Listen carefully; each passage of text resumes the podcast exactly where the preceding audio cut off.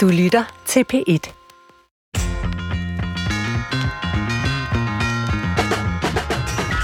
Spiste Karl Marx kødfri aftensmad?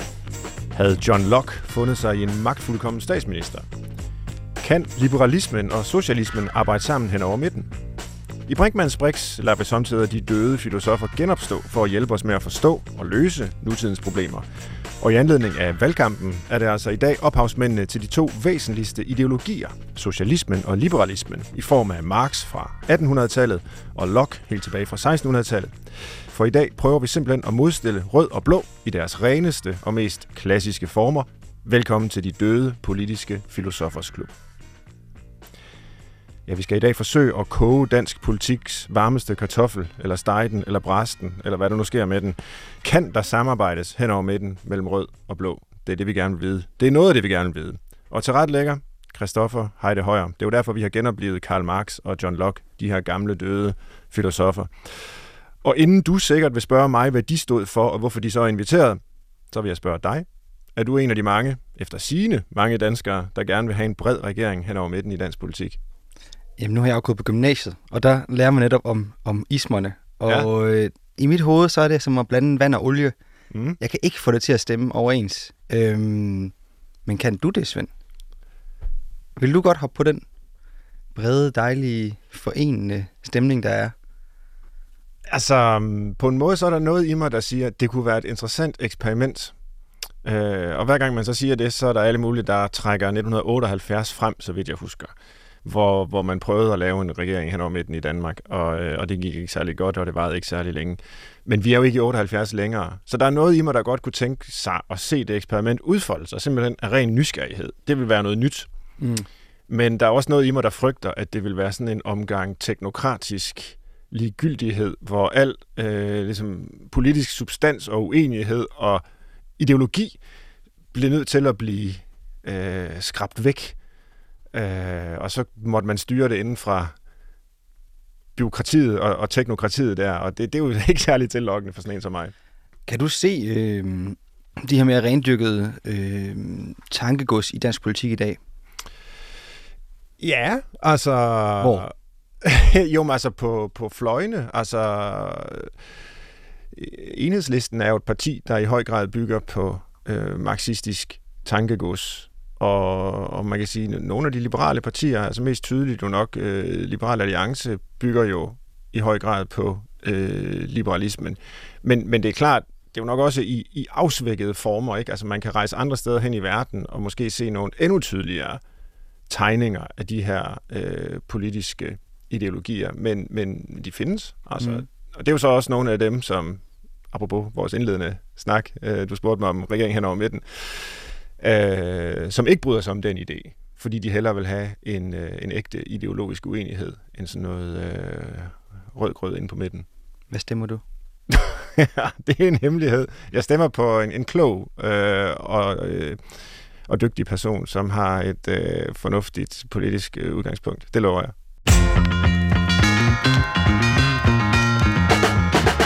Velkommen til Brinkmanns Brix på P1. Som nævnt altså i dag med Karl Marx, på Brixen og John Locke på Brixen, og øh, de kunne ikke være her i egne personer jo af gode grunde. Så derfor så har vi Magnus Møller Siler, som er phd studerende ved Aarhus Universitet. Du underviser også i Marx og marxisme. Velkommen til dig, Magnus. Du skal simpelthen være Karl Marx i dag. Jo tak, jeg skal gøre mit bedste. Vi er glade for, at du stiller op til det. Og øh, John Locke er her så i form af Brian Dein Mortensen, som er forstander på Sorø Fri øh, Fagskole. Derudover også phd studerende i pædagogisk filosofi blandt andet forfatter til Borger og Stat, indføring i liberale og konservative idéer. Velkommen til dig også, Brian. Tak. Jeg må bare sige, sikkert et par. Karl og John øh, bragt sammen, måske for første gang i verdenshistorien, øh, i hvert fald i, i, i kødelige skikkelser. Det, det er vi super glade for.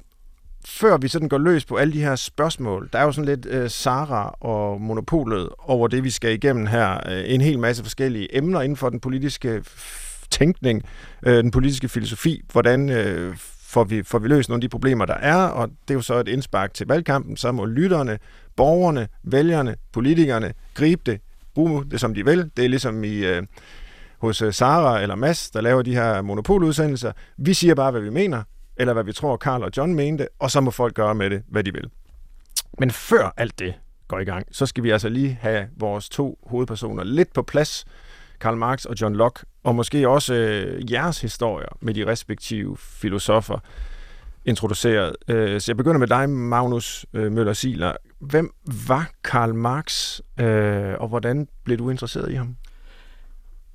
Hvis vi starter med, hvem Karl Marx var, ja. så er det et øh, notorisk svært spørgsmål, fordi han nok mere end nogen anden filosof i verdenshistorien har haft en abnormalt stor indflydelse på den historiske udvikling og har været utrolig mange ting for utrolig mange forskellige mennesker. Ja.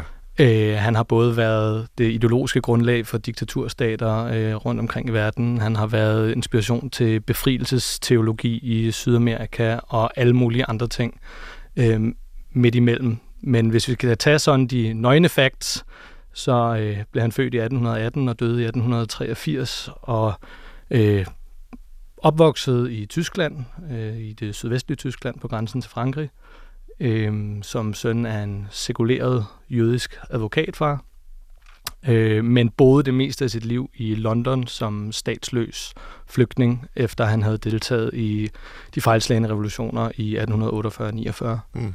Øh, og levede altså så i London en temmelig forhudlet tilværelse. Der var flere af hans børn, der døde. Øh, han i lange perioder overlevede han kun på, at hans gode venner, samarbejdspartnere, partnere Friedrich Engels, der øh, havde et, en øh, fabrik, paradoxalt nok, ja. op i Manchester. Han øh, sendte ham penge en gang imellem, ja. øh, så de kunne overleve. Han levede af andre folks penge, som det, det hedder. Det gjorde han faktisk. Hans mor skrev klage til ham på et tidspunkt, at hvis nu han havde brugt lidt øh, mere tid på at øh, tjene noget kapital, i stedet for bare at skrive om det, så var det måske gået bedre for ham. Ja. Men øh, i lange stræk, der, der levede han øh, af andres penge. Og grunden til, at andre var så var interesseret i at subsidiere ham, var jo selvfølgelig, at de synes, at, at det han så lavede, det intellektuelle arbejde, han lavede, var enormt vigtigt. Mm. Øhm. Og hvordan blev du interesseret i Marx, Magnus? Jamen, øh, der er ligesom to, to dele af det. Øh, jeg har altid været meget langt ude på den øh, yderste venstrefløj politisk og været aktiv der, også øh, længere uden enhedslisten. Øh, så, så politisk kan man sige, har jeg været marxist siden øh, sådan mine spæde teenageår. Så det var sådan for, øh, simpelthen, kan man sige, at gå til Ja, lige Jeg er ikke vokset op med det på den måde. Altså, okay. det er ikke min, fra mine forældre, men, men, men jeg har ligesom ligget derude i, i mange, mange år. Øh, men det var en politisk aktivitet for mig, ja. øh, og, og en politisk tilgang. Øh, en måde at lave politiske analyser og forstå verden. Øh, og da jeg kom på universitetet og begyndte at læse filosofi, var jeg egentlig meget mere interesseret i nogle meget mere abstrakte ting. Tysk idealisme og Hegel og sådan nogle ting. Og det var først meget sent øh, i slutningen af min kandidat, og da jeg så skulle, skulle skrive Ph.D., at jeg ligesom også blev Marx-forsker og fik en professionel interesse mm. i, i Marx. Indtil da, der havde det egentlig været noget adskilt for mig, den min politiske aktivitet, som var Marx-inspireret, og så min forsknings- eller studieaktivitet, som egentlig handlede om nogle andre ting. Det var Marx i øh, Magnus' version her i hvert fald, og øh, nu er det jo lidt bagvendt at begynde med den øh, nyeste af dem, men det er simpelthen et valg, fordi jeg, jeg tror, det er den, de fleste umiddelbart kender til. Karl Marx, det er et ord eller et navn, som, som alle har et forhold til. Det tror jeg ikke, de helt har med John Locke, men det betyder jo ikke, at John, øh, John Locke ikke var en uhyre vigtig øh, filosof, øh, Brian. Mm. Dein Mortensen, øh, hvem var han? egentlig, John Locke her? Var jo noget længere tilbage i historien. Ja, det er vi, og det er jo nok derfor, at den her forskel er der, fordi man skal ikke tage noget fra Karl Marx. Han er en af de, helt klart en af de vigtigste tænkere i, når man sådan ser verden fra et europæisk synspunkt. Øhm, men men øh, jeg vil da mene, at John Locke er øh, væsentligt vigtigere. Øh, og øh, fordi Karl Marx øh, havde ikke haft den betydning, han havde ikke skrevet det, han havde skrevet, hvis John Locke ikke havde været der først. Øhm, og John Locke han blev født i 1631 og øh, dør i 1704. Øh, man plejer at sige sådan i idéhistorien, at oplysningstiden øh, starter med John Locke lige præcis i øh, 1689, øh, da han udgiver et af sine to øh, hovedværker. Så man har nærmest en, en dato på, hvornår oplysningstiden starter. Bortset fra, at man lidt diskuterer, om det egentlig skete i 1689 eller 1690, men det er, det er en, øh, en detalje. Men, øh, men øh, John Locke, øh, og det er her, hvor det måske bliver forvirrende for lytterne, men det er sådan en klassisk øh, filosofi, filosofihistorisk diskussion. Øhm, øh, øh, hvert fald dem, der interesserer sig for, for log og oplysningstiden, vil sige, at det er egentlig der, at empirismen for alvor starter. Altså, hvor man begynder at interessere sig for fakta, lige de år, vi knyttede til Karl Marx før. Mm. Øh, for det sker faktisk også før, netop med John Locke, der begynder at interessere sig for sansningen, hvordan mennesker erkender, hvordan vi skældner mellem idéer og empiri, altså en form for re- han var vel en læge, så vidt jeg husker. Han var læge og, og ven til Jarlen af Shaftesbury, ja. som var hans mæcen. Ja. Ligesom Karl Marx havde han også en, der betalte øh, mad og regninger for ham. Øhm, og han boede hos øh, den her Jarl og tog faktisk også med ham i landflygtighed under noget politisk tumult i England. Så ligesom Karl Marx øh, boede øh, John Locke også i eksil, øh, godt nok i Holland, øh, i en del år. Det var der, han skrev størsteparten af sine hovedværker. Så de har mange sådan forbundne træk, men fra hver deres side af øh, det, der blev til det politiske spektrum. Mm. Øh, for det var det faktisk ikke på samme måde i, i deres respektive samtider. Mm. Og din, uh, dit forhold til Locke, Brian, hvordan... Det, uh... Ja, øh, det er jo, at jeg er jo enormt sådan, idéhistorisk interesseret og har skrevet nogle bøger om videnskabsteori, øh, og har altid været meget interesseret i sådan den eksistentielle del af, af liberalismen. Øhm, og der er, øh, både som videnskabshistoriker og som, som eksistentialist, at, er John Locke helt uomgængelig, fordi det er ham, der øh, præsenterer øh, det sådan moderne version af individet. Det er ham, der præsenterer de her ide- idealer om, politiske idealer om, om menneskets øh, eksistentielle værd, øh, som man ikke har set før. Han er også den, der øh, øh, skaber grundlaget for at diskutere det her øh, uden, eller i hvert fald i yderkanten af, af religiøse spørgsmål, hvor det tidligere var noget, der knyttede sig meget direkte til en, en, en teologisk betragtning, muliggør John Locke, at vi også kan diskutere det her øh, lidt uden for kirken. Mm. Det synes jeg er interessant.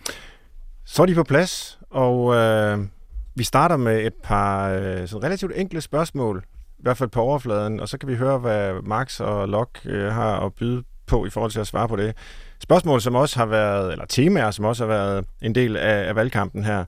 Lad os begynde med at tale om øh, arbejdsmarkedet, og lad os begynde med et helt konkret spørgsmål, som øh, er blevet stillet og diskuteret, nemlig om, hvorvidt sygeplejerskerne skal have mere i løn. Det er et helt enkelt spørgsmål. Det er et, Mette Frederiksen skal svare på, det er et, Søren Pape skal svare på. Hvad vil Karl Marx sige til det, Magnus? Øh, han vil sige ja, det skal de. Ja. Øh, for Marx er alle reformer, der gør øh, forholdene bedre for arbejderklassen, gode reformer, og dem øh, støtter han og mener, man skal arbejde for. Men, og der var et men. hans ultimative point, det ville jo være at sige, at vi skal helt afskaffe lønarbejdet og lønformen. Så det, at man overhovedet får løn i sig selv, er et af problemerne med kapitalismen, at man er nødt til at sælge sin arbejdskraft på et arbejdsmarked øh, og modtage øh, løn øh, for den det er det, der fører til al elendigheden ja. i første omgang. Så, så, så længe vi er i et kapitalistisk system, så skal vi kæmpe for reformer øh, for, for det arbejdende folk, og de skal have så meget løn, vi overhovedet kan presse ud af øh, arbejdsgiverne. Det er en god ting, så mm-hmm. det skal de bestemt. Men helst, helst afskaffe løn. Altså på, på kort sigt, ja, så skal de have en højere løn, øh, men på længere sigt, så er der ingen, der skal have løn. Yes. Men hvorfor skal vi så arbejde, spørger jeg, som indoktrineret øh, del af kapitalismen? Hvorfor skal vi gå, vil vi stå op om morgenen og arbejde, hvis vi ikke får løn for det?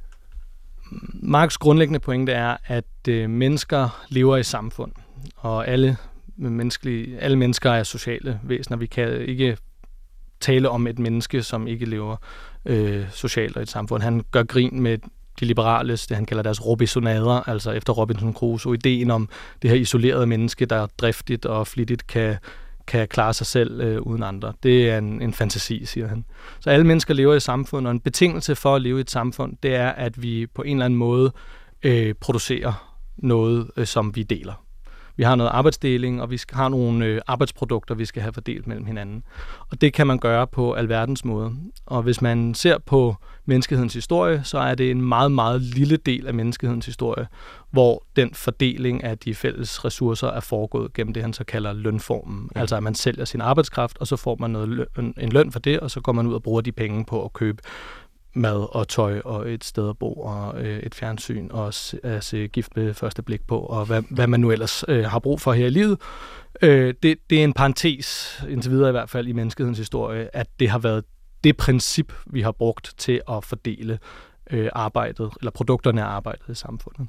Men det er jo ikke, fordi det, der har været før, nødvendigvis har været mere humant. Altså, Nej, på ingen måde. Og Marx... Feudalisme og så videre. Så kan vi gå helt tilbage til jæger og samler og sådan, den, den måde. Men, men... Det er heller ikke for at sige, at vi skal tilbage til nej, andre former. Nej. Det er bare for at sige, det at øh, ud. ideen om, at der ikke vil være nogen, der arbejdede, og at vi ikke vil producere noget i samfundet, hvis ikke vi brugte løn som den, meka- og, og, som den mekanisme, og værdi som ja. den mekanisme, som vi bruger til at fordele arbejdsprodukter er, er, er rent historisk, kan vi sige, at det, det er empirisk set noget sludder, fordi der har været tusinder og tusinder af år, hvor vi ikke har brugt lønformen og værdiformen som, som den måde, vi fordeler arbejdsprodukter. Så det kan sagtens lade sig gøre.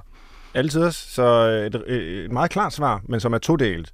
Ja til højere løn på kort sigt, nej til løn på længere sigt. Det synes jeg, Maja Villadsen, hun skulle tage med sig i næste partilederdebat. Der kan man sige helt kort, at det, Marx er jo en strukturel systemisk tænker, ikke? Ja. Altså, så, så næsten alt hans svar vil altid være. Ja, ja, ja. Der er en, et kort svar, og så er der det lange svar, som altid handler om noget strukturelt, ja. og den måde samfundet som sådan er organiseret. Ikke? Og det kan være, vi kan vende tilbage til det, men der er vel nogle, øh, måske næsten paradoxer i marxismen, der hvor nogen vil også vil sige, at netop det, at man forbedrer for eksempel sygeplejerskernes lønvilkår, mm. det er faktisk bare med til at udsætte pinen, inden vi når til det klasseløse samfund, hvor vi ikke længere behøver at, at sælge vores arbejdskraft som en vare øh, for at få løn. Øh, så, men men det, den, den, den gemmer vi lige. Vi skal have lok på banen også.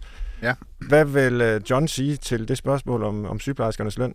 Ja, altså nu bliver det lidt spekulativt, ikke? Ja. Fordi øh, Locke er jo også øh, en idé-tænker, der kom før det, vi i dag betegner som kapitalismen. Ikke? Jo. Øhm, men, øh, men han, ville, han, han er jo meget sådan stringent og, øh, og egentlig logisk tænkende i hele sin filosofi, øh, og det er jo der, hvor Marx har nogle problemer, altså i hvert fald i den senere kritik, øh, og øh, de heller ikke rigtig øh, i praksis har fungeret, øh, Marx' idéer. De har Locke jo, øh, så der har han jo et godt kort, men jeg tror, han vil sige... Øh, at... Øh, at Lytterne kan ikke se det, men der, der nikkes og rystes på hovedet rundt omkring i studiet her. det var en vipserede, skal ned i. Men, men øh, Marx' virkningshistorie er, er sådan, i hvert fald diskuterbar, kan vi måske blive enige om, øh, med ups and downs, ikke?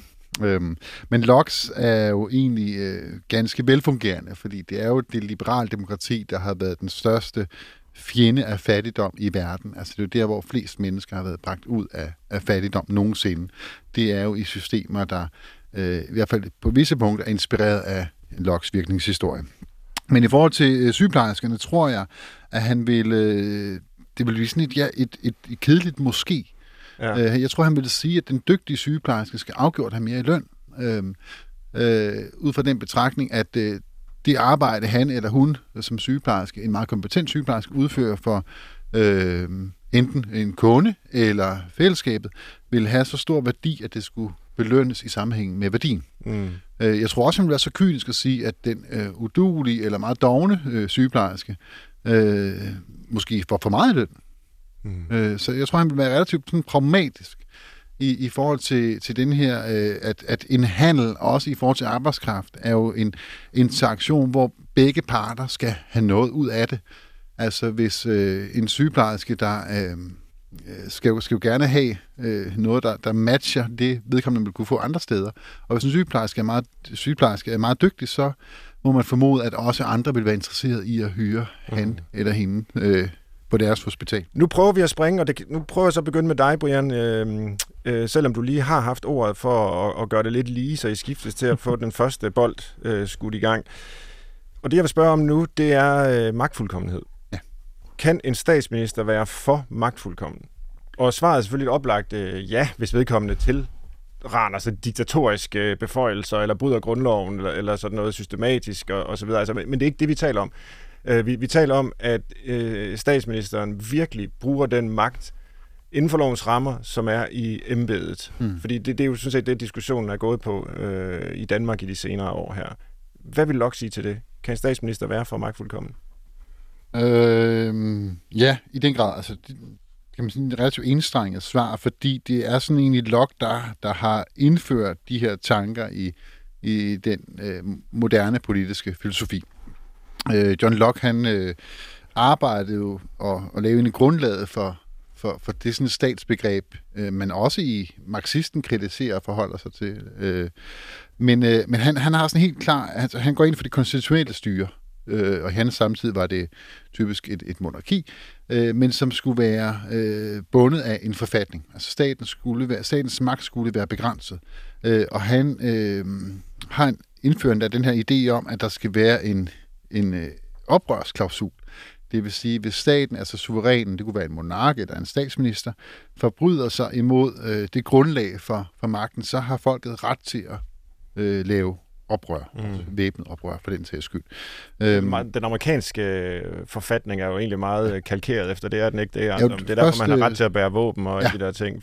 Hvis nu regeringen kommer og vil noget, som er strid, imod forfatningen. Ja. ja, og egentlig først oprindeligt South Carolinas forfatning, som, som John Locke skrev. Øh, okay. og som øh, den amerikanske forfatning så, så selvfølgelig er meget inspireret af. Men, ja. men den, den er inspireret af, af Lockes tanker. Øhm, men, men der er den øh, distinktion, at øh, for, for John Locke er det, er det, det er sådan en moralsk ting, altså en praktisk ting, fordi staten har egentlig ikke øh, legitimitet over individet. Altså han baserer det også på en slags sådan, idé om en samfundskontrakt, at staten låner suverænitet for dig og mig og alle andre. Øh, og det gør den på de betingelser, at den overholder øh, overholder de, de regler, der gælder for det. Så i forhold til, til, til Mink-sagen ville John Locke helt klart være, han ville sidde ryste på hovedet over, at Mette Frederiksen stadigvæk er statsminister. Øh, fordi man øh, åbenlyst forbryder sig imod øh, det her princip om, hvem har retten til ejendom. Det er jo aftalt i grundloven, og lige meget hvordan juristeriet ender, så er summa summarum vil det være for John Locke, at at det, den empiriske kendskærning er, at nogen har fået frataget deres ejendomsret. Og det var ikke en del af aftalen mellem stat og folk. Så derfor må hun ud. Klart svar fra Lok. Hvad med Max? Magnus, øh, kan statsminister være for magtfuldkommen?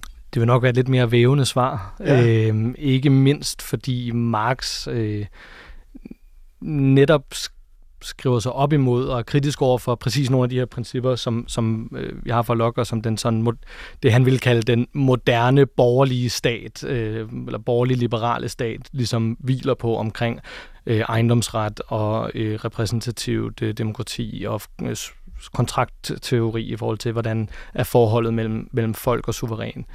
Øh, så grundlæggende kan man sige, at altså Marx han er demokrat, og meget radikal demokrat. Han er også demokrat på et tidspunkt i historien, hvor det er øh, et skældsord at være demokrat. Øh, hvor det er den absolut yderste venstrefløj af sådan den revolutionære, anti-monarkistiske, anti-absolutistiske øh, bevægelse i Europa. Øh, og så for Marx er, er mere demokrati bedre. Mm. Øhm, og når man ser for eksempel på hans analyser af øh, Pariserkommunen øh, i 1870-71, øh, øh, så er, er, øh, har han også en radikal demokratisk indstilling til øh, og analyse af, hvordan man ligesom burde have organiseret øh, øh, den nye magt i den her øh, i, i Paris, efter at, at befolkningen ligesom havde grebet magten.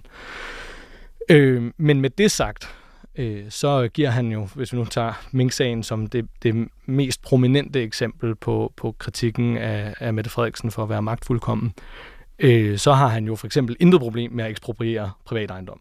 altså det er helt fint. Ikke? Altså det skal vi bare gøre. Det der ejendomsbegreb, specifikt Locks ejendomsbegreb, synes han er noget eklatant sludder. Ikke? Altså det, det har intet at gøre med, netop vi snakkede lidt om det før, om hvordan kapitalismen rent faktisk virker.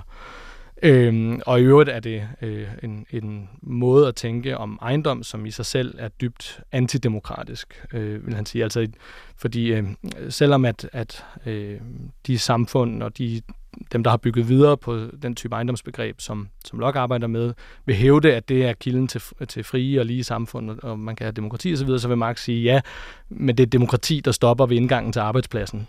Derinde er du underlagt absolut diktatur fra, øh, fra, fra den, der ejer produktionsmidlerne og din chef. Ikke? Altså, øh, så, så han vil sige, at, at hele den der idé om, at privat ejendom og, og demokrati, det går hånd i hånd, og sådan noget, det, det er noget sludder, og der er intet problem med at ekspropriere øh, øh, privat ejendom, for eksempel. Mm. Og et af problemerne, faktisk, som han øh, analyserer i forhold til Paris Kommune, udover at han siger, at, de, altså, at han er radikal demokrat, og det skulle være demokratisk på en ny måde og sådan nogle ting, så var det også, at de ikke var handlekraftige nok. at de ikke brugte tur bruge magten nok. Mm. Altså, de blev slået ned. Der var en eksilregering, der flygtede fra Paris, og så var ude på Versailles, hvor de ligesom prøvede at slå den her opstand i Paris ned. Og hans analyse er, at man skulle have taget sin våben, og så skulle man have marcheret ud til Versailles og skudt dem. Ikke? Altså, så, så kunne revolutionen have lykkedes. Ikke? Ja. Øhm, så, så på den måde har han, har han ikke noget problem med, at, med magt og, og handlekraft. Spørgsmålet er, hvem er det, der anvender den magt, under hvilke forhold og i hvilket system. Mm. Og der vil han sige, at den borgerlige liberale stat, som han vil karakterisere det, vi lever under, øh, uagtet at det er en, i en socialdemokratisk øh, velfærdsversion, øh, jamen der er staten og det politiske system som sådan til for at tjene nogle bestemte klasseinteresser, øh, og, øh, og derfor er det sådan set, øh, det er selvfølgelig bedre, jo mere demokratisk den er, det er klart, men, men det gør sådan set ikke den store forskel, øh, hvordan øh, det ligesom bliver udfoldet. Det. Mm. Det synes jeg egentlig ikke var så vævende. Du sagde først, det var et vævende svar, men øh, der er jo nærmest en øh, politisk, moralsk forpligtelse til at ekspropriere privat jamen, ejendom altså, så meget som muligt. Og at det så er minkfarme, jamen det er måske bare en, en bonus. Vi skal eks- øh, ekspropriere ekspropriatørerne af hans slogan. Ja, altså. ja, ja. Marx ville måske mene, at de skulle have skudt minkavlerne. det, er måske at, det er måske at gå lidt langt, men øh, han har i hvert fald intet problem med, at man, altså, at man eksproprierer øh, privat. Hvor du har ret i. Ja. Ja. Jeg troede jo egentlig, at det her det ville være sådan, øh, bare sådan i gangsætter. Ikke? Lidt om øh, sygeplejerskernes løn, og lidt om diskussionen om magtfuldkommenhed. Men, men i virkeligheden så er vi jo allerede i fuld, eller I er i fuld gang med at udfolde øh, de her øh, store filosofiske øh, tankesæt. Så nu prøver jeg at springe til noget, der, der virkelig er et afgørende punkt, nemlig menneskelig frihed. Fordi jeg er sikker på, hvis man spørger jer, og næsten lige så på, sikker på, hvis man havde spurgt øh, Karl Marx og John Locke, er menneskelig frihed et gode? Jamen så vil alle sige ja. Menneskelig frihed er et gode, måske endda det ultimative mål med øh, at have politiske processer i et samfund. Så spørgsmålet er, hvad ligger i frihed? Hvad er det for noget? Øhm, og for at konkretisere det lidt, så kunne man jo spørge, hvem har ansvaret for dit liv? Øh, Max, Magnus, hvad, hvad er Max svar på det? Jamen, øh, i virkeligheden, hvis jeg må være lidt øh, fræk at sige, at så ligger der, tror jeg Max vil sige, der allerede ligger en liberal bias i den måde at stille spørgsmålet. Ja, jeg havde på fornemmelsen, du ville svare det. Fordi, øh, fordi det overhovedet at tro, at man på den måde kan skille individet ud og sige, at øh, at det kan være enten mig selv, der har ansvaret for mit liv, eller det kan være kollektivet, nogle andre, der har ansvaret for mig. Det er allerede at misforstå, hvad det vil sige at være et menneske. Øh, jeg nævnte også tidligere det her med, at, at for Marx, der er vi, det hører simpelthen øh, altså ontologisk set til det at være menneske, eller i hvert fald social-ontologisk, altså det her, det overhovedet at være et menneske, betyder, at man eksisterer socialt. Øh, så overhovedet at have en, et, et samfund, der er indrettet på en måde, hvor det bliver overladt til individet selv at tage vare på sig selv, det er allerede en,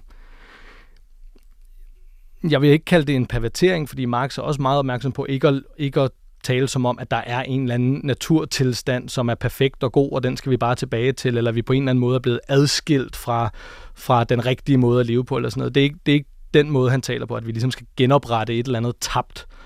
Øh, men, men i hvert fald at, at, at tro, at man kan dele mennesket op på den måde, er, er en misforståelse. Mm. Man sige. Altså det er, altså han har en kritik blandt andet i sådan de her, nu, nu bliver der nævnt South Carolinas øh, forfatning før, og han laver sådan en, en rimelig omfattende analyse af menneskerettighedserklæringerne og borgerrettighedserklæringerne i Frankrig, og en masse af de her amerikanske delstatsforfatninger, øh, og hvor han ligesom konkluderer, at der hele vejen igennem er sådan en en opsplitning i det, han bruger de franske udtryk i bourgeois og citoyen, altså borger og, og øh, medborger, i virkeligheden mm. måske den bedste oversættelse af citoyen, ikke? altså ja. citizen på engelsk. Ja, ikke? Ja. I det private individ, borgeren, og så i det politiske individ, øh, øh, medborgeren, der går ud og deltager i politikken. Og, sådan. og han siger, at, at, at det er en, en kunstig opsplitning af mennesket i, i den her... Vi er bare et socialt væsen. Mm. Altså for nu at at låne et udtryk fra, fra en, en, en anden tænker, som Marx havde en tæt forbindelse med i sin ungdom, øh, Moses Hess, han siger, at, at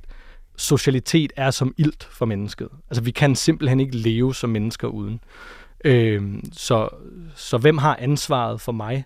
jamen, øh, jeg er bare en del af fællesskabet, og vi har alle sammen som en del af fællesskabet et fælles ansvar for det hele os alle sammen. Mm. Så der er noget med, at mennesket skaber sine egne livsbetingelser i den marxistiske øh, tænkning, øh, og er samtidig et produkt af de livsbetingelser. Ja. Men det er ikke mig som individ, der skaber mine Nej. livsbetingelser. Det er ligesom en kollektiv bestræbelse, aktivitet. Så man en, kan ikke placere ansvaret på den måde. Og en historisk bestræbelse. En ikke? Altså, ja. vi, vi, vi skaber heller ikke de her betingelser efter for godt befindende. Ikke? Altså, der er en historie, der er gået forud, og den, den må vi ligesom tage med og tage på os. Øh, og det, den er jo også med til at, at, at medbestemme i, hvad, hvad vi så kan gøre. Den begrænser selvfølgelig vores handlerum på, på nogle punkter. Øh, ja. Og man kan måske sige, at det lige præcis er i synet på frihed og på menneskets sådan, ja, social-ontologiske status, var det udtryk, du brugte, noget den stil, Magnus, der, der, der tydeligst øh, markerer øh, den principielle uenighed mellem øh, Marx og, og Locke. Det ved jeg ikke, men tror i hvert fald, Locke vil sige noget andet her. Øh, Brian, vil han ikke det? I, i den grad, altså. Øhm, jeg tror også, altså, det, det Locke meget præcis ser allerede i sin samtid, for han kritiserer jo også en række øh, øh, egentlig mere sådan organiske styre, som, som minder meget om ideologisk, om, om det vi ser hos marxismen. Altså.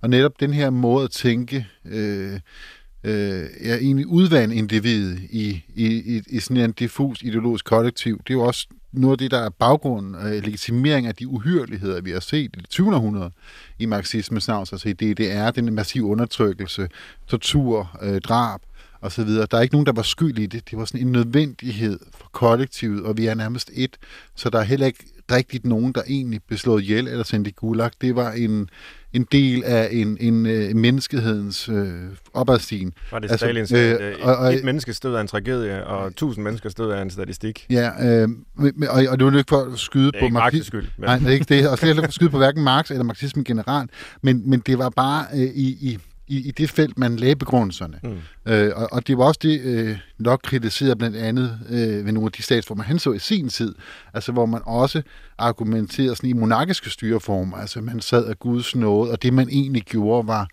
var bare godt, bare fordi, uden at man så kunne argumentere for det. Øh, fordi at øh, øh, det var sådan ikke empiriske begrundelser, ligesom vi også ser i, i marxismen, efter med min mening. Øh, men, men Locke baserer jo sin øh, idé om frihed på, på netop nogle konkrete iagttagelser om, at øh, mennesket netop ikke har øh, medfødte idéer eller en medfødt moral. Det er noget, der sker øh, sandt. Det, det er en erkendelsesproces, man har i løbet af sin øh, tidlige barndom. Øh, og der, hvor Locke så bliver lidt syret øh, og kan kritiseres på samme måde, som Marx også, Marx også kan, det er, at han, han, han antager, at der er en nødvendig fornuft, man er nødt til at lære.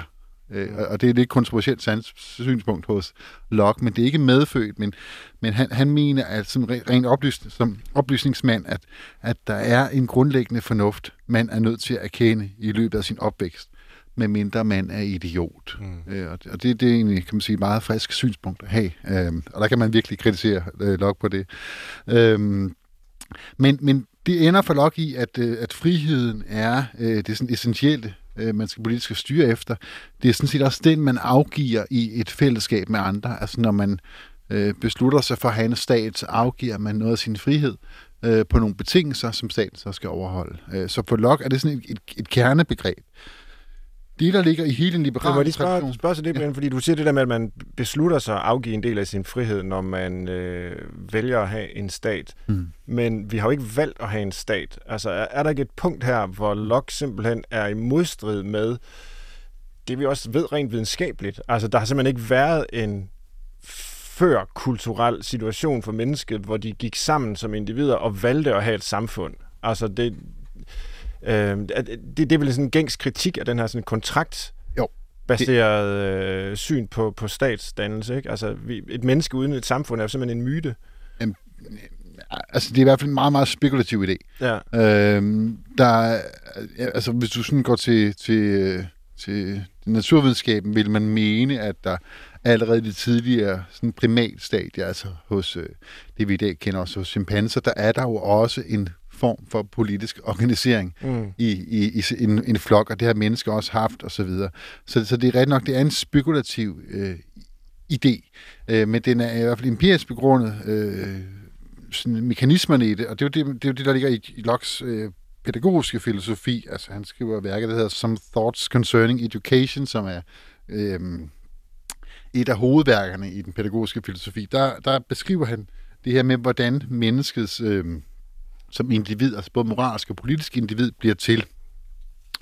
Og der ligger der altså ikke noget kollektivt øh, før. Altså, der er ikke nogen medfødt i det. Der er ikke noget... Og der, er, og der opstår faktisk også et individ, der kan, øh, som for eksempel Karl Marx, som vender op og ned på, hvad alle andre tror og tænker. Øh, det er fordi Karl Marx jo er et individ, som er mere end resultatet af det sociale. Altså, og det er, jo, det er jo Marx, der har skrevet øh, Das Kapital. Det er ikke fællesskabet.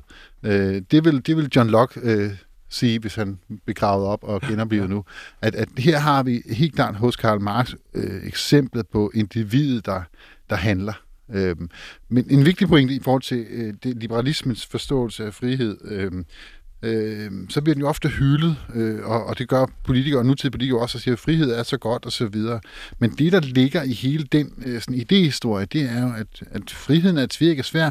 Grundlæggende er det et problem, og det er også det, der så egentlig ret smukt bliver beskrevet i, i, i Bibelen, altså da, der i, i sådan lignelsen om, om, om Edens have, hvor man egentlig lever i et øh, socialistisk øh, paradis, og så øh, hvor der ikke er nogen hierarkier, og ikke er nogen øh, snærende bånd eller kulturelle bånd. Og så, eller øh, lønarbejde. Ja, heller ikke noget lønarbejde. Og så, så, øh, så i, i og med, man Eva kommer til at spise, og Adam også kommer til at spise kundskabens træ, så opstår begæret, men også moralen, og også øh, lysten efter ting, øh, øh, stressen og jaget og, og øh, alt muligt andet, men også kreativiteten. Så friheden er grundlæggende et eller andet sted et, et etisk problem. Øhm, men det er det, der i sådan den liberale idé står i kendetegner mennesket i modsætning til dyret. Mm. Det er menneskets forpligtelse til at vælge, og når vi, når vi øh, udvander friheden eller tager den bort, så gør vi mennesker til dyr. Og John Locke vil sige, at mennesket vil begynde at opføre sig som dyr, jo mere vi fjerner friheden. Vi skal måske lige have Marx til at svare på det der med, øh, altså det er vel dig, der skrev øh, Das Kapital. Du delte vel ikke din royalties med, med, med andet fællesskab end øh, din kone og børnene? Nu, øh, var solgt deres kapital ikke så godt, som Marx havde håbet på. Det tog fem år at sælge de første tusind eksemplarer, så, øh, så øh, øh, nej, men altså, øh, Marx underkender jo bestemt ikke individet. Altså det skal ikke forstås sådan, så at det hele bare er et kollektivt subjekt, som ligesom handler i en eller anden form for, øh, for hive mind-agtig forening. Altså det er bestemt ikke sådan, Marx forstår det. Men han forstår det på den måde, at, øh, at, at øh, betingelsen for udfoldelsen af individualiteten er, at der er en, en kollektiv frihed også. Altså, mm. at vi kan ikke bare tale, frihed er ikke noget, der er bundet op på individet, det er noget, der er bundet op på fællesskabet, fordi individet ikke kan eksistere uden for fællesskabet. Øhm, der har været sådan en traditionel skældning mellem, øh, især hun fører tilbage til idéhistorikeren Asai Belen, mellem mm. to former for frihed. Negativ frihed, klassisk lok, frihed fra. Der er ikke nogen, der skal komme og bestemme over mig, øh, hvis ikke jeg selv har været med til at give dem magten til det i hvert fald. Øh, og den genfinder man måske i sådan en lidt karikeret form hos nogen som øh, Liberal Alliance, ikke? Altså øh, skat er afskat af tyveri, og I skal ikke komme og tage mine penge og bestemme, hvor hurtigt jeg må køre på motorvejen og sådan nogle ting. Så grundlæggende er frihed fra, at man kan gøre, hvad man har lyst til. Lige præcis. Eller der er i hvert fald ikke nogen, der, ak- sin, der, er ikke nogen, der skader nogen, ikke? aktivt skal komme ind og begrænse ja. mig i min udfoldelse. Ja. Ikke? Altså hvor øh, den, den klassiske måde at forstå i hvert fald, øh, hvad, hvad Marx så har tænkt, er, at øh, det er så en frihed til en frihed til fri udfoldelse, en frihed til at realisere sig selv som, som individ. Jeg vil så sige, at det, det er heller ikke hele forståelsen, eller hele historien, kan man sige, øh, om, om hvad Marx mener om, om frihed, fordi han har også stærke træk af det, man kunne kalde sådan et, et faktisk en, en genoplivning af sådan et før-liberalt, klassisk republikansk frihedsideal, hvor det øh, lige så meget som det handler om frihed fra og frihed til, øh, så handler det også om øh, spørgsmålet om sådan øh, tilfældig magtudøvelse. Øh, øh, forstået på den måde, at man er ufri, hvis nogen øh, hvis der er potentiale for, at nogen øh, sådan arbitrært kan udøve magt over en. Og det klassiske eksempel her, det er sådan den lykkelige slave. Mm. Altså, hvis man forestiller sig, at man er slave i det antikke Rom eller et eller andet, og man har en øh, god herre, som aldrig nogensinde siger til en, hvad man skal gøre. Man lever sådan set et liv, som John Locke ville sige var frit, fordi der er aldrig nogen, der bestemmer over en. Der er aldrig nogen, der, øh, øh, hvad hedder det, øh, ja, bestemmer, hvad man må og hvad man ikke må. Øh, man, man er fri til at gøre fuldstændig, som man vil øh, hver dag. Der vil den republikanske tanke være at sige, der er du stadig i en domineret position, fordi der er nogen, der har øh, magten til potentielt i et hvert øjeblik at intervenere i dit liv og, og, øh, og bestemme, hvad du skal. Øh, og der vil Marx så sige, at sådan en type dominans lever vi også under.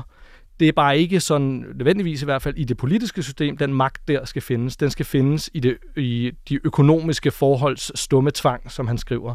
Altså at øh, det, der er fri til hele tiden at intervenere i vores liv øh, og, og, og dominerer os, det er markedet, og det er de økonomiske forhold, som tvinger os til at handle på bestemte måder, selvom vi nominelt, juridisk på papiret er frie til at gøre, som vi vil.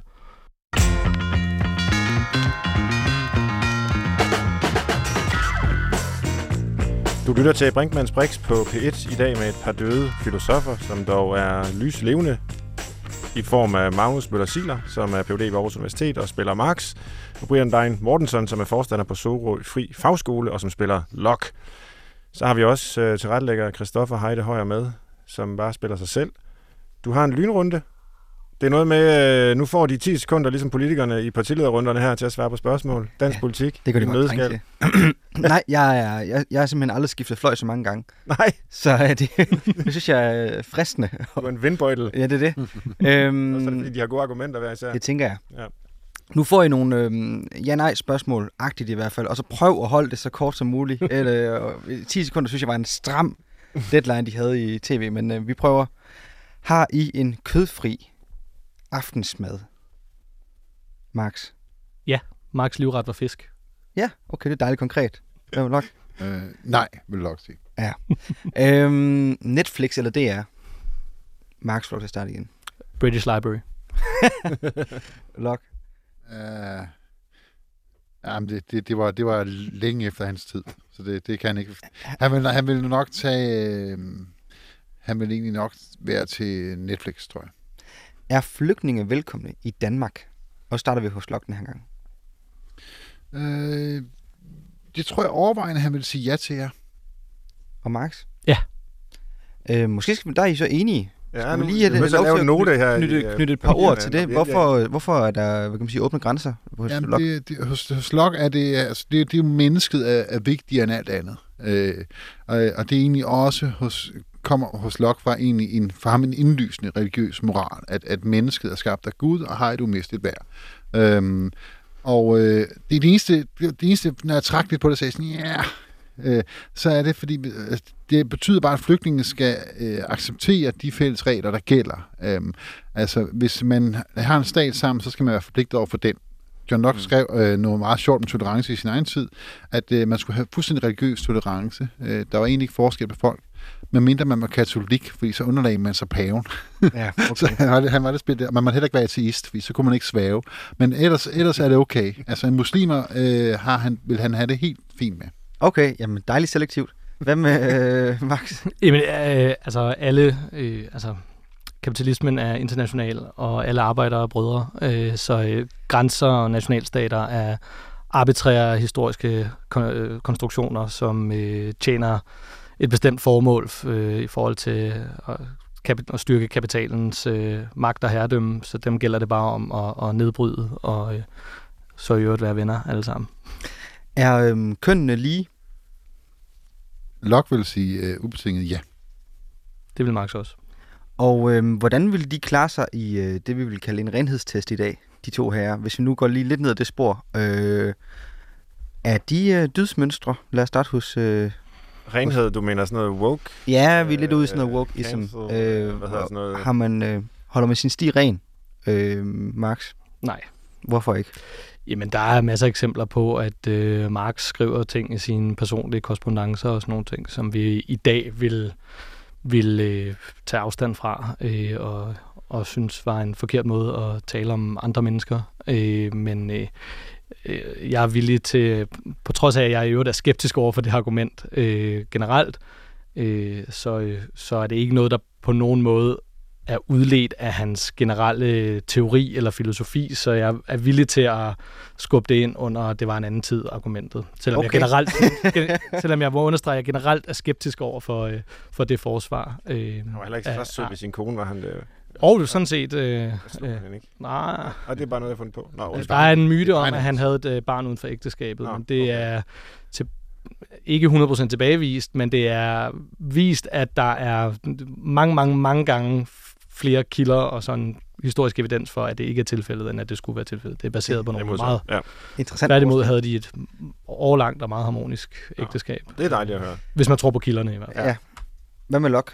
Locke han vil være ekstremt meget imod hele Vogue-bevægelsen, fordi den er antividenskabelig og antiempirisk. Øh, altså for, for ham, øh, woke, det minder jo om alt det, han bekæmpede, altså især øh, datidens øh, katolicisme, altså hvor man opdelte folk i rene og urene på sådan arbitrære begrundelser. Og det vil han, det vil han genkende i woke-bevægelsen og være inderligt imod det. Yes, jeg tager lige en sidste. Ja. Øhm, går du i kirke? Øh, det, det vil John Locke gøre, ja. Og var det væsentligt for ham? Det kan jo Det er faktisk svært, fordi der var det lidt en anden tid. Det var man nødt til at skrive og sige relativt højt i 1689, at mm. øh, noget med vor herre og gå i kirke og sådan noget. Øhm, men men øh, og, og Locke er jo en af øh, fædrene til egentlig den moderne politiske ateisme, så at sige. Men, men, øh, men jeg tror, han fandt noget i kirken og i, øh, i Bibelen, altså som, som moralsk ledetråd, øh, som han, øh, jeg tror ikke bare, han skrev det helt for sjov, men det er svært at afgøre, fordi man skulle skrive det dengang. Det var en anden tid. Hvad med herr Max? Nej. og, og bare lige hurtigt. øh, Opium. Opiumet. Kan du ikke lige vende den? Jo, øh, det er jo et, et, et klassisk øh, Marx-citat, som han jo ikke selv har fundet på. Øh, det kunne man finde øh, mange, der sagde øh, på det tidspunkt, at øh, religion er opium for folket. Øh, og det er jo så blevet brugt øh, til at, at øh, udlægge den generelle fjendtlige indstilling over for, for religion i, i marxismen. Øh, Marx var 100% ateist øh, og, og antireligiøs. Øh, Øh, men, men det, der øh, ligger i det citat, hvis man læser lidt videre, det er også, at øh, religion på en eller anden måde er forståeligt. Altså det er en, en, en hjertets suk i en hjerteløs verden. Ikke? Altså det er et udtryk for, at mennesker har brug for en eller anden...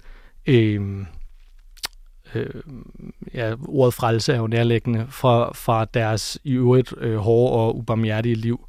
Så det er det her opium for folket at, at tit blevet udlagt som sådan en, at religion, det er sådan en konspiratorisk ting, at der sidder nogle, nogle øh, onde øh, magthavere og gerne vil holde folket i uvidenhed, og derfor bedøver de dem med opium. Og det, det mener Marx sådan set ikke, det er. Men man kan sige, at hele den filosofiske tradition og bevægelse, han kommer fra, øh, de såkaldte unge hegelianere, hele deres raison d'être, om man så må sige, var en kritik af religionen. Altså, øh, så det var simpelthen den atmosfære, han voksede op i, i, i øh, slutningen af 1830'erne og starten af 1840'erne. Og det skrift, hvor det her citat med religion er opium for folket kommer fra, starter også med, øh, med sætningen, at øh, øh, kritikken af religionen er forudsætningen for enhver kritik, øh, men den her kritik af religion er for så vidt afsluttet, og nu gælder det så om at tage fat på kritikken af politikken for eksempel. Øh. Vi når kun et øh, tema mere, og jeg har simpelthen valgt, øh, og, fordi vi har talt en del om øh, hvad kan man sige, de her politiske filosofers øh, kritik af ja, senest her øh, kirken og religionen, øh, dem der begrænser vores frihed, det er så i forskellige versioner selvfølgelig, øh, magtfuldkommenheden, øh, kapitalismen i Marx's tilfælde osv. Men et mere sådan opbyggeligt bud på, hvad er det gode liv for mennesker? Hvordan finder vi det hos henholdsvis øh, Locke og Marx? Altså, hvordan bliver man lykkelig som menneske? Locke først. Han vil øh, helt klart argumentere for, at man skal lære at, at bruge øh, sin fornuft.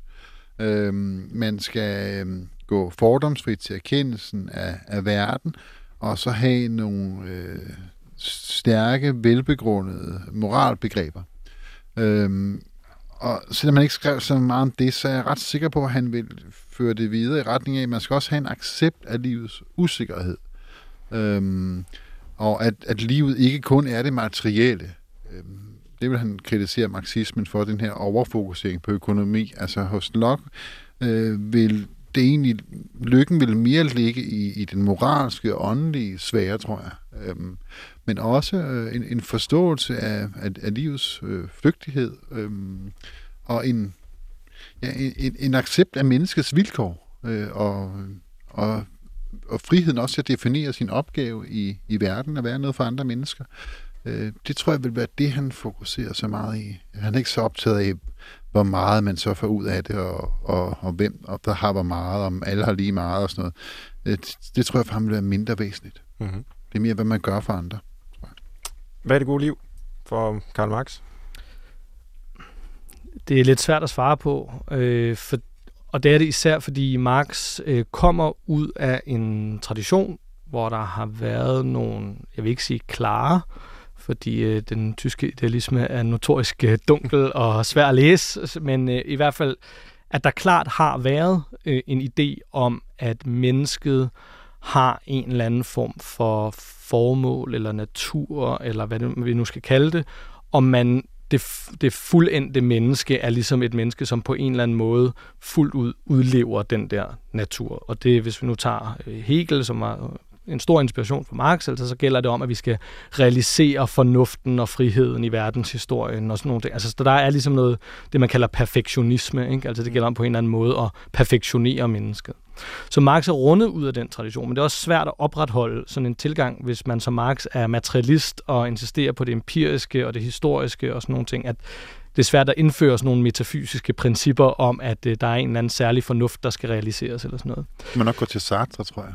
Ja, det, øh, han har, han har nogle, nogle tanker i den retning i hvert fald i, i sit forsøg på ligesom at, at bruge Marx. Men, men øh, så, så Marx får også at binde lidt en krølle på det, så vil han nok sige, at, at mennesket kan blive lykkeligt, når det er frit. Mm. Og hvornår det er frit, jamen det er det, når, når det lever i et samfund, som er fri for tvang, inklusiv fri for de her materielle forholds stumme tvang. Så, øh, så Marx vil ikke sige, at øh, vi kan være frie under kommunismen. Han vil sige, at kommunisme er frihed. Og det er også der, vi har mulighed for at realisere os selv som øh, frie og lykkelige mennesker, også på individplan. Tusind tak for det. Normalt så slutter vi med en liste, og det kan så lang tid at bygge sådan en op. Vi har ikke lang tid i dag, så derfor så vil jeg simpelthen stille jer hver især et simpelt spørgsmål, og det er ikke som Magnus og Brian, det er som øh, Karl og John, Max og Locke. Hvem vil I stemme på til Folketingsvalget den 1. november, hvis I overhovedet vil stemme? Max? Enhedslisten øh, som det øh, mindste onde. Ja. Lok? Jeg nok vil stemme på Liberal Alliance, øh, eller Rasmus Jarlov, eller Lars Borg Mathisen. det var meget konkret. Tusind tak begge to. Jeg skal lige, jeg bliver nødt til at bryde en, en gang til, fordi vi lagde ud med spørgsmålet, kan fløjene mødes? Og øh, vi skal lige runde den. Du har ret. Det er godt kan I arbejde sammen hen over midten? Jeg ved ikke, hvem der vil lægge ud til altså, det. Jo, jeg, jeg det kan, kan jo give, være en håndsret. Jeg kan give et kort svar. Øh, den primære lærer, Marx drog af de fejlsluttende, fejlslagende undskyld, revolutioner i 1848-49, det var, at man aldrig kan stole på en liberal. Sådan. Så svaret er nej. Svaret er entydigt nej. Ja, øh, altså Ja, og nu, nu, nu taler jeg sådan lidt som idehistorisk interesseret, ikke? at øh, nej, det vil de ikke kunne øh, på Christiansborg. Øh, men det interessante er, der hvor vi indtil sidst, hvad er det gode liv? For når du læser den marxistiske idéhistorie, altså eksempelvis Sartre, men også øh, senere danske filosofer som Peter Kemp og så videre, som arbejder eksistentielt med øh, marxismen, der ender man ud i sådan eksistentielle øh, fordringer, som er meget, meget lige det, du finder hos Søren Kierkegaard og den liberale tradition efter det. Så uden for Christiansborg i, øh, i sådan mere eksistentielle sammenhæng, ja, der kunne man godt arbejde sammen, men ikke i forhold til statens maskinrum, fordi analysen er bare væsensforskellig i forhold til, legitimiteten af en stat, for eksempel. Og man kan ikke arbejde sammen, når man ikke er enige om, hvorfor staten er legitim. Men i civilsamfundet kan de sagtens. Og det har vi set et øh, dejligt eksempel på. Det har vi hørt et dejligt eksempel på her den seneste. Jeg vil også sige held og lykke til politikerne. Held og lykke til dem. Øh, om ikke andet, så kan fløjene forenes i en god samtale om øh, politiske spørgsmål, som vi har haft her. Du har lyttet til Brinkmanns Brix på P1 med Magnus Møller Siler, som er Ph.D. ved Aarhus Universitet, forsker og underviser blandt andet i Marx, og Brian Dein Mortensen, som er forstander på Sorø Fri Fagskole, derudover Ph.D. Øh, inden for pædagogisk filosofi. Jeg håber, at vores mange statsministerkandidater lyttede med, fordi det var måske et varsel på, hvilke muligheder og umuligheder, der er ved at forene fløjene eller det modsatte i politik. Tak til tilrettelægger Christoffer Heide Højer, og tak for krøllen her det sidste. Øh, vi skulle lige finde ud af, om vi kunne forene rød og blå. Det kunne vi ikke, men øh, jeg var verden, hedder Svend Brinkmann. Vi høres ved næste gang. Tak for i dag.